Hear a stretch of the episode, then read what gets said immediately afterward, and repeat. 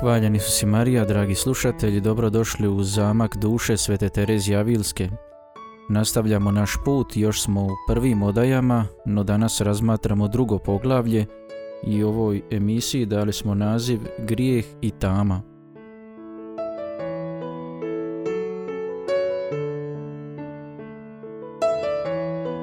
Prva dva poglavlja ovih prvih odaja prikazuju nam pozitivno viđenje koje je označeno pozivom milosti i jedno negativno viđenje duhovnog života koje je karakterizirano stanjem grijeha u kršćanskom životu.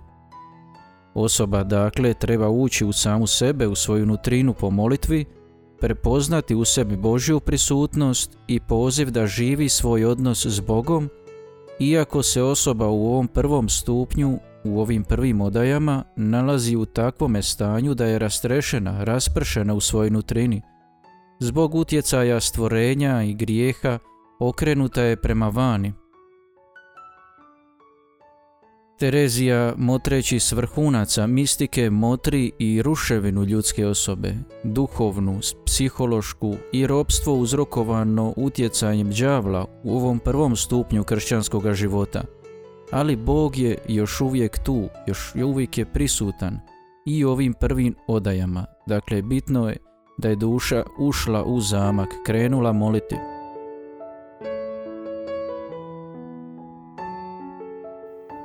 Prije nego nastavim, molim vas da promotrite kako ovaj sjajni i divni zamak, ovaj istočnjački biser, ovo stablo života koje je zasađeno u samim živim vodama života, a to je Bog, kako se promijeni kad se okalja smrtnim grijehom.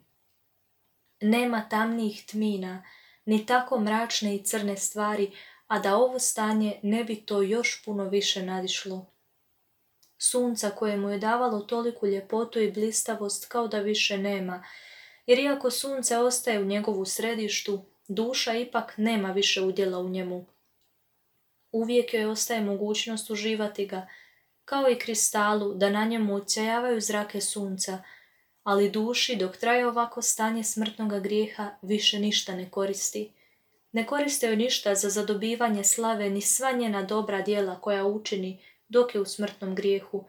Ona su bez ikakva ploda, jer ona ne proistječu iz onoga izvorišta zbog kojega naša krepost u istinu jest krepost, to jest od Boga.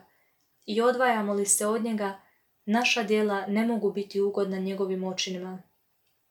U istinu, tko čini smrtni grijeh, ne kani udovoljiti Bogu nego đavlu, koji je sama tmina, pa tako i jedna duša s njim postaje tmina.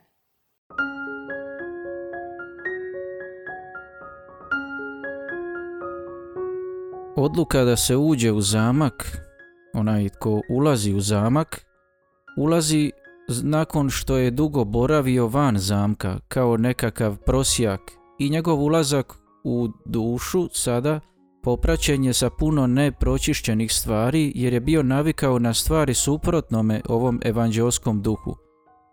Te je duša koja ulazi u zamak ne primjećuje ljepotu kršćanskog života, ne primjećuje još ljepotu Boga, ni ljepotu molitve, ali je ipak djelomično prosvjetljena i probuđena – Čovjek koji živi van zamka živi u stanju smrtnoga grijeha, njegova duša je prožeta tamom. Terezija započinje ovo poglavlje govoreći o tami koju prouzrokuje smrtni grijeh u duši. Sa one etičke točke gledanja možemo reći ona dobro zna kakav nered ovo prouzrokuje u zamku. No nju više zanima ona teološka dimenzija, to jest da smrtni grijeh prekida odnos i komunikaciju duše s Bogom potpuno ruši onaj prvotni plan i poziv svakoga čovjeka, a to je radikalan poziv na život u zajedništvu s Bogom. Duša dakle u sebi ima sposobnost da sjaji kao sunce u svoj svojoj ljepoti, no ipak ostaje u mraku ako je u smrtnome grijehu, kako smo rekli u stvari potpuno napušta svoj dvorac, zamak, živeći izvan njega u onome opkopu koji smo spominjali gdje se nalaze otrovne zmije, kako kaže Terezija. Znam za jednu osobu koju je gospodin htio pokazati kakva je postajala jedna duša kad je smrtno griješila. Po njenom mišljenju, kad bi se to dobro shvatilo, bilo bi nemoguće da još netko sagriješi, pa mora otrpjeti i najveće muke koje se mogu zamisliti da izbjegne grešne prigode. Tu osobu je obuzela tako velika želja da to svi shvate. Preklinjem vas, kćeri, da puno molite gospodina za one koji se nalaze u takvom stanju, koji su se potpuno pretvorili u tamu po svojim dijelima. Kao što iz posve bistroga izvora teku samo bistri potočići, tako i iz duše koja se nalazi u milosti, sva njezina djela su ugodna Božijim i ljudskim očima, jer proistječu iz onoga izvora života u koji je duša zasađena, poput nekog stabla, izvan kojega ne bi imala ni svježine ni ploda. Ova je voda uzdržava, spriječava da se osuši i daje da donese dobre plodove, ali ako se duša svojom krivnjom odvaja od ovog izvora i zasađuje u drugi, čije su vode crne i vrlo smrdljive, iz nje same bi proistekla ista sama ogavna nečistoća. U pastoralnoj konstituciji o crkvi Gaudium et Spes broj 13 ovako čitamo. Ako naime čovjek pogleda u svoje srce, nalazi da je sklon na zlo i uronjen u tolike jade, koji ne mogu potjecati od njegovog dobrog stvoritelja. Ne htijući često priznati Boga kao svoje počelo, čovjek je poremetio i dužno usmjerenje prema svom posljednjem cilju i ujedno sav sklad sa samim sobom, s drugim ljudima i svim stvorenjima. Tako je čovjek u samom sebi podijeljen. Zbog toga sav život ljudi i pojedinaca i skupina pruža sliku borbe, i to dramatične, između dobra i zla, između svjetla i tame. Što više čovjek otkriva da je nesposoban da sam od sebe uspješno suzbija nasrtaje zla, tako se svatko osjeća kao okovan verigama. Ovdje treba razmotriti da izvor ili bolje reći ovo sjajno sunce što je u središtu duše ne gubi svoj sjaj i ljepotu. Nastavlja biti u duši i ništa ne može oduzeti tu njegovu ljepotu. Kad bi se na kristal koji je izložen suncu stavila posve crna tkanina, sunce obasjava tkaninu, ali njegova svjetlost neće obasjati kristal. O duše otkupljene krvlju Isusa Krista, otvorite oči, imajte samilosti za same sebe. Kako je moguće da shvaćajući ovu istinu ne nastojite skinuti paklinu koja prekriva vaš kristal? Pazite, jer ako vas smrt iznenadi u ovom stanju, nikada više nećete uživati ovu svjetlost. O Isuse, koji užas vidjeti neku dušu lišenu ove svjetlosti. Kakve postaju ove jadne odaje zamka, kakav li nemir zahvati sjetila koja u njima borave, u koje stanje zaslijepljenosti i loše uporabe padaju duševne moći koje su im čuvari, ravnatelji i upravitelji, budući da je stablo zasađeno u istu zemlju kao i đavao, kakvim bi drugim rodom moglo uroditi. Terezija koristi razne primjere slike da nam ukaže na ozbiljnost i posljedice smrtnoga grijeha. Nutarnje sunce, a to je u stvari Bog koji je u središtu duše, ne može obasjavati dušu jer je odveć još na površini same sebe. Situacija je tako mučna i ružna da kad bi Bog udjelio čovjeku istinsko viđenje što to grijeh uzrokuje u duši, nitko to više ne bi mogao gledati, jer se radi o ljudima koji su preobraženi u samu tamu po svojim dijelima. Čula sam jedanput kako neka duhovna osoba reče da se ne čudi toliko zbog onoga što duša čini u smrtnom grijehu, nego puno više onome što ne čini. Neka nas Bog pod svom milosrđu oslobodi tako velikoga zla, jedinoga koje zaslužuje da ga se naziva zlom dok ovdje dolje živimo, zla dostojnoga kazni koje neće nikada završiti. Toga se kćeri moramo neprestano bojati i nikada odustati moliti Boga da nas od toga oslobodi, jer ako On ne čuva grada, uzalud se mi trudimo, budući da smo samo ništavilo. Reče ona osoba da je izvukla dvije stvari iz milosti koju je Bog udjelio. Prvo, preveliki strah, da ne bi uvrijedila Boga, Zato ga je vidjevši tako velike štete, postojano molila da ne dopusti da ona padne. Drugo, ogledalo poniznosti, u kome je vidjela da počelo dobra što ga činimo ne potječe od nas, nego iz izvora u koji je stablo duše zasađeno i od ovoga sunca koje daje plodnost našim dobrim dijelima. Ova istina nadodaje tako joj se jasno predočila da čim bi učinila ili vidjela da se čini neko dobro djelo, odmah bi pomislila na onoga koji je bio njegovo počelo, uvjerena kako se bez njegove pomoći ne može ništa učiniti. Otuda joj je dolazilo da zahvaljuje Bogu, zaboravljajući uvijek na sebe samu kada se događalo da učini neko dobro. Nakon što nas je upozorila na ono što smrtni grijeh čini u duši, Terezija sada govori o dvije milosti koje je primila od Boga. Prva je strah da ne uvrijedi Boga, kojeg ujedno prati i žarka molitva da ne upadne u grijeh. Dakle, strah da ne uvrijedi Boga uz ovu žarku molitvu. Drugo je ogledalo poniznosti, kako ona kaže, to je saznanje da je Bog, a ne mi sami uzrok i izvor svakog dobrog dijela koje učinimo. Ne bi bilo izgubljeno vrijeme, sestre, koje sam ja provela u pisanju, a vi ćete utrošiti na čitanje ovoga spisa, kada bismo se okoristile u ovim dvijema stvarima. Stoga ako gospodin dopusti da ove usporedbe dopru do naše spoznaje, to može biti stoga da budu od pomoći, ne toliko učenim i upućenim ljudima koji jako dobro sve to znaju, nego radije nama ženama kojima u našoj neukosti sve treba. Neka nam Bog u svojoj dobroti udjeli da iz ovoga izvučemo korist. Ove unutarnje stvari su teške za razumijevanje, tako da neka neuka osoba kao ja, prije nego li kaže koju pravu riječ, neizbježno će reći puno beskorisnih i neprikladnih riječi. Tko ovo bude čitao morat će biti strpljiv, kao što i meni treba strpljivosti zapisati ono što ne poznajem. Neki puta se dogodi da uzmem pero u ruke kao neki idiot, ne znajući ni što bih rekla, ni od kuda bih započela. Ipak učinit ću najbolje što mogu, da vam objasnim neke unutarnje stvari, za koje vjerujem da će vam biti korisne. Iako nam često govore o uzvišenosti molitve, koju prema konstitucijama moramo obavljati u različite sate, ne tumače nam što mi tada možemo činiti i malo kažu i o nadnaranim stvarima što ih Bog izvodi. A govoriti o tome i objašnjavati to na razne načine bilo od velike utjehe, zahvaljujući razmišljanju o ovom nebeskom i nutanjem zdanju koje smrtnici tako malo poznaju iako su mnogi u njemu.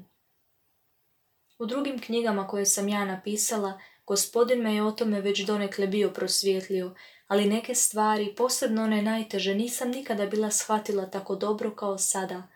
Loše je to što ću, da bi ih objasnila, morati ponoviti mnogo poznatih stvari, jer je to neizbježno za priprosti um kao što je ovaj moj. Terezija želi podijeliti sa svojim sestrama svoje brige oko ispunjavanja ove dužnosti pisanja ovoga dijela o molitvi. Brine je da neće moći biti sažeta, no isto tako shvaća koliko je važno da napiše ovo dijelo. Redovničke konstitucije obvezuju sestre na mnoge sate molitve i ističu njenu važnost, no nude malo pomoći za one koji žele još više rasti u molitvi u duhovnom životu. Govori se o tome što mi sami možemo učiniti u molitvi, ali malo se kaže o tome što gospodin čini u duši koja moli. Kaže da je nutarnji život duše jako slabo shvaćen. I ona nam sad želi pomoći da shvatimo i one stvari koje su teške za shvatiti, a koje je njoj gospodin pomogao da shvati. I to sada želi podijeliti sa nama. Vratimo se dakle sad našem zamku i njegovim mnogim odajama. Ne trebate ove odaje zamisliti jednu za drugom kao u nizu. Uprite vaš pogled u središte, u odaju ili palaču u kojoj boravi kralj. On tu stanuje kao u nekoj palmici, s koje, dok se dođe do onoga što je dobro za jelo, treba otkinuti mnogo lišća koje ga pokriva. Tako je i ovdje. Oko je iznad središnje odaje ima puno drugih koje su obasjane u svim dijelovima od sunca koje je u središtu. Stvari duše treba uvijek promatrati u punini, širini i veličini, bez straha od pretjerivanja, jer sposobnost duše nadilazi svaku ljudsku zamisao.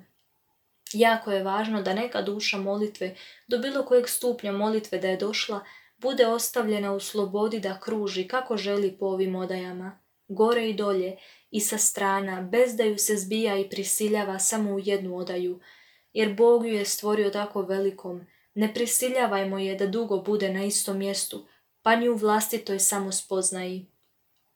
Ah, vlastita samospoznaja. Shvatite me dobro, sestre, samospoznaja je toliko potrebna da i one duše kojima je Bog pripustio da borave u odaji u kojoj On boravi, ne trebaju je nikada zapostaviti, usprkos toga što su se uspjele tako visoko. Između ostaloga, sve i da žele ne bi je mogle zapostaviti, jer je ona svojstvena poniznosti, kao što pčele u košnici proizvode med i bez nje sve je izgubljeno. A kao što pčela ne prestaje izlijetati i sabirati nektar iz cvijeća, tako i duša koja se vježba u samospoznaji, treba po neki puta uzdizati se i promatrati veličinu i uzvišenost Boga. Tako će bolje otkriti svoju bijedu nego ostajući u samoj sebi i manje će smetati prljava gamad koja ulazi u prve odaje u kojima se duša vježba u samospoznaji.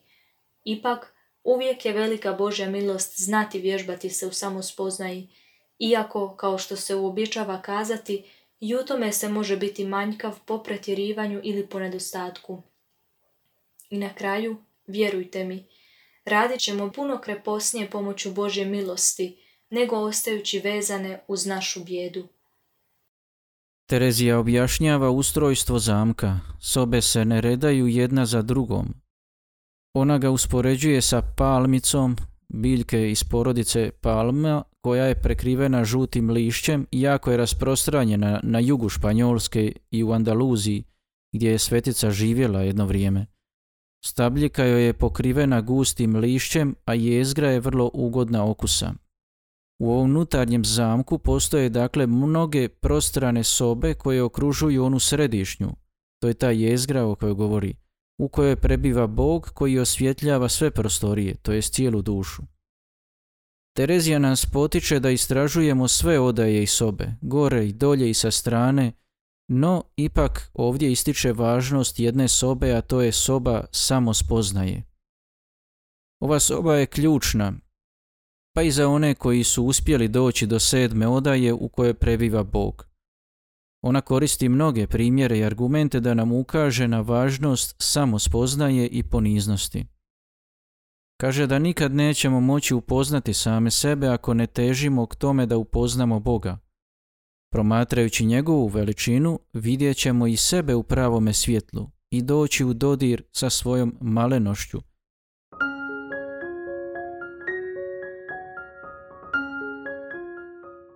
Ne znam jesam li ovo dobro objasnila. Toliko je važno poznavanje samih sebe da ne bih htjela da u tome ikada bude opuštanja, pa ni da ste se već uspele na najviše nebo, jer dok smo na zemlji, nema potrebnije stvari od poniznosti. Stoga dakle ponavljam da je jako korisno, naprotiv apsolutno korisno, prije nego li se pođe prema preostalim odajama, da se nastoji ući u ove samospoznaje, jer je to put da se pođe dalje u njih. Ako možemo ići po sigurnom i ravnom terenu, zašto željeti krila zaletjeti? Činimo radije najbolje što možemo da produbimo ovo naše samospoznanje.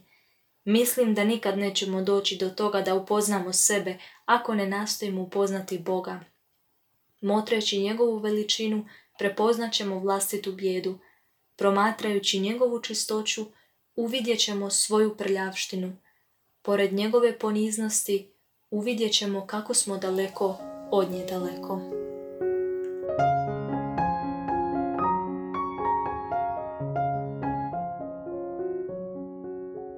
Terezija predlaže ovu sliku unutarnjega zamka želeći nam utisnuti u pamet ljepotu i dostojanstvo ljudske osobe.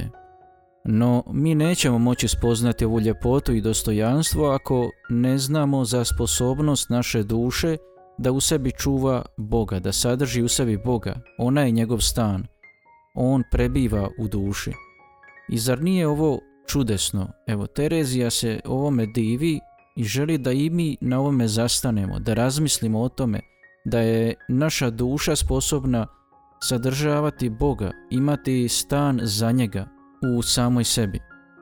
Mi nismo samo nekakve Božje iskre, nego Bog živi u nama i svojim svjetlom naše duše čini lijepima, daje im ljepotu, dostojanstvo. No, mi smo isto tako sposobni dovesti i zlo u ovaj lijepi zamak i tako ga prekriti blatom, tamom. Moramo biti svjesni i jedne i druge dimenzije, i svjetla i tame. No treba usmjeriti svoj pogled u središte, prema svjetlu, prema sedmoj odaju u kojoj prebiva kralj. Upravo to je put samospoznaje o kojoj Terezija govori i koju toliko naglašava. Dakle, crna i bijela boja, kako znamo, izgledaju još crnije i bijelije ako stoje jedna uz drugu. Svjestan sam dakle svoje grešnosti, svoje malenosti, no ujedno i Božje veličine, zagledan u njega, kročim naprijed, a ne u svoju bijedu. Tim imamo dvostruku korist. Prva, neka bijela stvar kad se stavi pored crne čini se još bijeljom, a crna uz bijelu još crnjom. Druga, naš razum i volja kad su usmjereni čas na Boga, a čas na nas same, još se više oplemenjuju i postaju pripravnije na dobro. Ako se nikada ne bi podizali iz kala naše bijede, iz toga bi proizašle mnoge neprikladnosti. Kao što reko smo za one što su u smrtnom grijehu, sve što od njih proizlazi je crno i nečisto. Tako je i ovdje, iako Bog neka nas oslobodi, ne na isti način, ne radi se na kraju krajeva osim o jednostavnoj usporedbi. Istina je da dok se neprestano zadržavamo u kalu naše zemlje, naši potoci se mogu zamutiti u dodiru sa blatom straha, malodušnosti i plašljivosti i misli kao što su ove. Gledaju me ili ne gledaju, što će mi se dogoditi ako idem ovim putem? Usudim li se započeti ovaj posao? Hoće li to biti zbog oholosti? Je li dobro da ovako jadna osoba kao što sam ja se vježba u tako uzvišenoj stvari kao što je molitva? Neće li me držati boljom ako budem išla zajedničkim redovitim putem?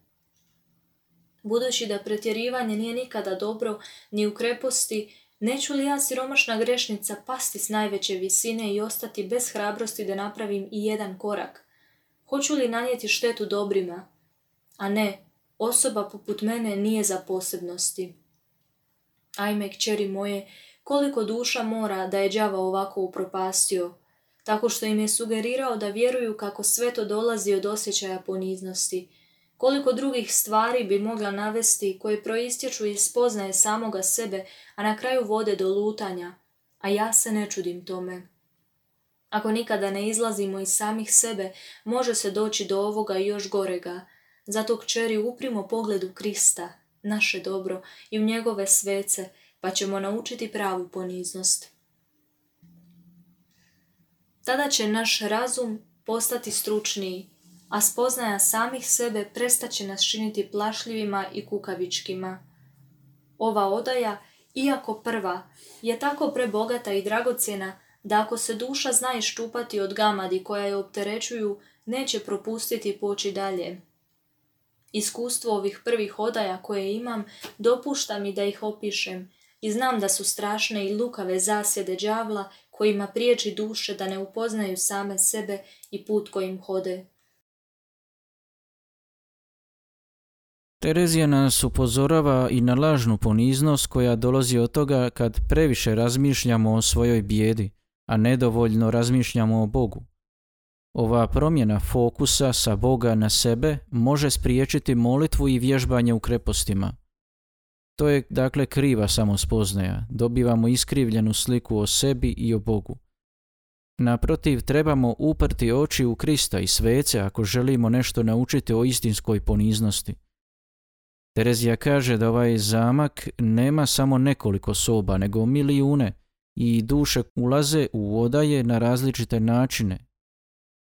Kaže da se ovim prvim odajama, koje su jako udaljene od one središnje u kojoj prebiva Bog, nalazi i đava u njegovi sluge koje žele spriječiti dušu da napreduje dalje. Najbolja obrana je molitva, moliti Boga i svece za pomoć na ovome putu.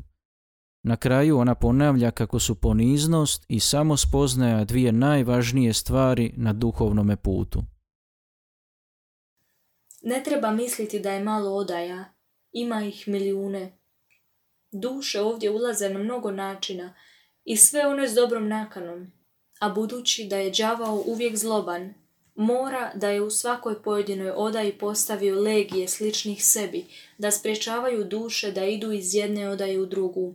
I tako jadne bezazlene duše nalaze se u tolikim zamkama, što se ne događa tako lako dušama koje su blizu kraljevske odaje. Kako su ove još u svijetu, obuzete njegovim zadovoljstvima, izgubljene u njegovim častima i težnjama, dopuštaju da lako budu pobjeđene, jer podanici njihove duše, a to su sjetila i duševne moći, nalaze se lišeni snage koju im je Bog izvorno bio dao. Usprkos toga duše ne žele uvrijediti Boga i čine poneka dobra djela. Oni koji se nalaze u ovakvom stanju trebaju sve učiniti da se često utječu gospodinu i kako njihovi podanici duševne moći nisu osposobljeni, imaju premalo snage braniti ih. Trebaju za zagovornike uzeti blagoslovljenu majku Božju i njegove svece da se oni bore za njih. Zapravo, nema stanja u kome nam nije potrebna Božja pomoć. I neka se gospodinu dostoji udjeliti nam je u svom beskrajnom milosrđu. Amen. Kako li je bjedan život što ga živimo? Budući da sam kćeri na drugom mjestu drugo govorila o šteti što ne shvaćamo dobro ono što se odnosi na poniznost i poznavanje samih sebe, neću vam ovdje o tom dugo govoriti, premda nam je to jako važna tema. Dao gospodin da sam rekla nešto što će vam koristiti. Morate zamijetiti da u ove prve odaje dopire jako malo svjetla što izlazi iz kraljevske palače, iako one nisu tako tamne i mračne kao kad se duša nalazi u grijehu, na određeni je način su u polu tami i ne mogu ih vidjeti niti oni koji u njima borave i to ne krivnjom odaje, nego zbog mnoštva štetnih stvari, otrovne gamadi i zmija koje su s dušom ušle i priječe da zapazi svjetlost. Ne znam kako da se izrazim. Kao da čovjek uđe u sobu u koju ulazi puno sunca, a oči su mu zamazane zemljom pa ih ne može gotovo ni otvoriti. Soba je u svjetlu, ali on u tome ne uživa zbog ovih svojih smetnji, ili pak u našem slučaju zbog onih zvijeri i zmija koje ga zasljepljuju tako da mu ne dopuštaju vidjeti ništa drugo osim njih. Čini mi se da takva mora biti i duša, iako nije u lošem stanju, ipak je tako zaokupljena stvarima ovoga svijeta, tako obuzeta bogatstvom, čašću, poslovima, kako sam rekla, da joj to priječi promatrati samu sebe i uživati u svojoj ljepoti, premda bi to htjela, što više izgleda joj da se ne može i ne zna osloboditi tolikih zapreka. To je toliko važna stvar, da ako se to ne počne odmah raditi, ne samo da neće nikada doći do glavne odaje, nego će to biti nemogućim, da bez velike opasnosti ostane u ovoj odaji u kojoj se sada nalazi, iako je već ušla u zamak jer među tolikom otrovnim živinama nemoguće je da je neka prije ili poslije ne ugrize. Terezija na različite načine pokušava objasniti kako ove duše koje borave u prvim odajama skoro pa i nemaju nikakvu predožbu onome svjetlu koje se nalazi u središnjoj odaji. Prevelika briga oko svjetovnih stvari i poslova zauzima svu njenu pozornost. Terezija shvaća da ljudi koji žive u svijetu ne mogu biti potpuno oslobođeni svjetovnih briga, no da bi ušli u druge odaje, trebaju napustiti sve one nepotrebne, suvišne stvari, brige i poslove. Nesretnih li nas, kćeri, ako nakon što smo već oslobođeni ovih zapreka i već smo puno napredovali prema najskrovitijim odajama zamka, ako bismo svojom krivnjom opet izašle i bacile se u ovaj metež, Mnogim dušama događa se zbog vlastitih grijeha da nakon što su primile tolike milosti svojom ih krivnjom bjedno gube. Mi smo izvana slobodne, dao Bog da to budemo i unutrini. U protivnom nek nas on oslobodi. Kćeri moje, ne miješajte se nikada u tuđe poslove. Mislite na to da je malo odaja ovoga zamka u kojima se ne treba boriti sa đavlom. Istina je da u nekim odajama duševne moći kao čuvari imaju dovoljno snage za oduprijeti se, kao što sam to rekla, ali trebamo jako paziti kako bismo razotkrili đavolske zasjede i izbjegle da nas prevari pretvarajući se u anđela svjetla, jer nam može naškoditi na jako puno načina, uvlačeći se malo pomalo, tako da i ne primijetimo zlo sve dok nam ga nije učinio. Već sam vam drugdje rekla da je đavao poput tihe turpije koju treba iznenaditi u počecima, da biste ga bolje upoznali želim sada nešto dodati.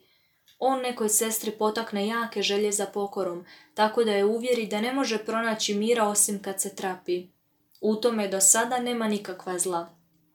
Ali ako je poglavarica zapovjedi da ne čini pokore bez njenog dopuštenja, đavao je uvjerava da se u takvoj dobroj stvari sigurno može osmjeliti se i biti donekle slobodna. To se ona kriomice trapi sve dok ne izgubi zdravlje, tako da više ne može obsluživati pravila. Eto vidite na čemu je završila ovakva gorljivost. Drugo je nadahne osjećaje gorljivosti za veće savršenstvo. I ovdje to je jako dobro, ali bi iz toga moglo proizaći to da ona vidi velike mane u najmanjim nedostacima kod sestara, te počne promatrati da li one to čine kako bi zatim o tome obavijestila poglavaricu. A ponekad se može dogoditi da ne vidi svojih pogrešaka zbog velike revnosti za redovničko obsluživanje pravila, zbog čega druge sestre, ne poznajući njezine nakane, vidjevši da se brine za ono što ne spada na nju, mogu se loše osjećati i loše o njoj misliti. Ono što đavao ovdje hoće sigurno nije mala stvar. Njegov cilj je ohladiti milosrđe i ljubav jednih prema drugima, a to bi bila velika šteta. Uvjerimo se, kćeri moje, da se istinsko savršenstvo sastoji u ljubavi prema Bogu i prema bližnjemu. Što savršenije budemo obdržavale ove dvije zapovjedi, to ćemo biti savršenije. Na kraju krajeva, naša pravila i konstitucije nisu li sredstvo da ih savršenije obdržavamo? Ostavimo po strani ove nepromišljene i indiskretne revnosti koje nam mogu nanijeti veliku štetu i neka svaka pazi na samu sebe.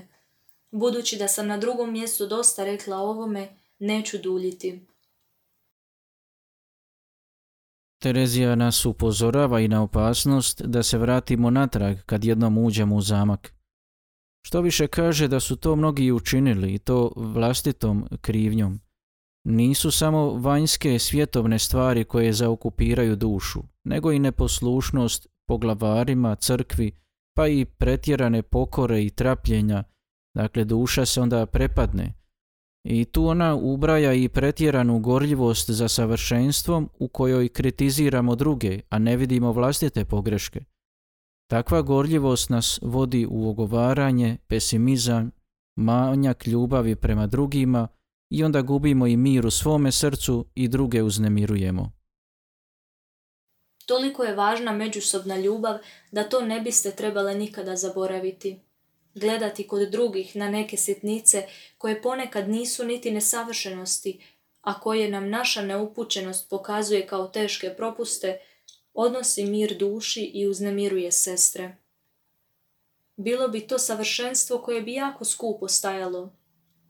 Đavao bi mogao ovu napast podići i u odnosu na poglavaricu, a tada bi bila još opasnija. Ipak treba razborito postupati, jer kad se radi o stvarima protiv pravila i konstitucija, ne treba svaki puta preko toga prijeći, nego upozoriti sestru, ne bude li se popravila, treba upozoriti poglavaricu. To je ljubav. Tako treba reći sestrama ako se radi o stvari koja je donekle važna. Napast je prijeći preko svega i straha da se radi o napasti, no trebate jako paziti, ne dopustiti da vas đavao zavede tako da ovim stvarima raspravljate jedna s drugom. Đavao bi uvodeći vas na naviku mrmljanja istoga mogao izvući veliku dobit. Neka se dakle govori samo s onim tko može u tome pomoći i opomenuti. Što se ovoga tiče, Bogu hvala ne treba se toliko bojati zbog šutnje koja se gotovo neprestano obslužuje, ali je dobro da budemo uvijek na oprezu. Život u prvim odajama nije idiličan. Mnogi uđu u zamak, no s obzirom da su toliko uronjeni u svjetovne stvari, svjetovne brige, Guta ih i vlastita prošlost i častohleplje, užici, e, svih vrsta i droga, alkohol, kocka, tjelesni užici i jedva da uopće i žive u dvorcu, nekako su napola, malo uđu pa izađu van. I zbog svih tih svjetovnih stvari i preokupacija jedva da ih dotiče ono svjetlo unutar zamka. No uvijek postoji mogućnost da povećaju svoju molitvu i da malo pomalo krenu dalje. Nažalost, takvi i odustanu od molitve, iako im Božja milost vremena na vrijeme daje dobre želje u srce, privlači ih u dvorac da uđu u taj zamak duše. Prema svetom Augustinu, ono što nalazimo u njegovoj knjizi Božja država, dvije ljubavi su napravile dvije države ili dva grada. Dakle, sebe ljublje, koje ne mari za Boga, je napravilo svoju svjetovnu državu, svjetsku državu, a isto tako i ljubav prema Bogu je napravila Božju državu. Na nama je da preispitamo sebe što nam je najdraže, što smo stavili na prvo mjesto u svojeme životu i znat ćemo onda kojoj državi pripadamo.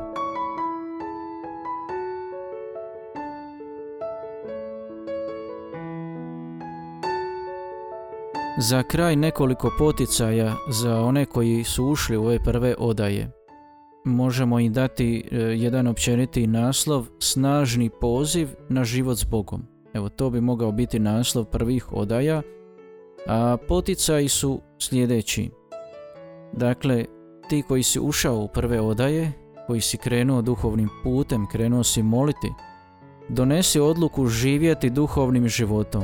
Znaj da te Bog uvijek iščekuje. Drugo, propitaj svoju sliku o Bogu.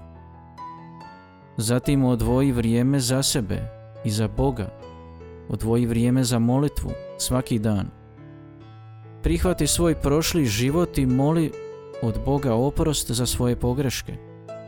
Moli neke molitve, usmene molitve, osobito očenaš zdravo Mariju, nauči ako ne znaš neku usmenu molitvu.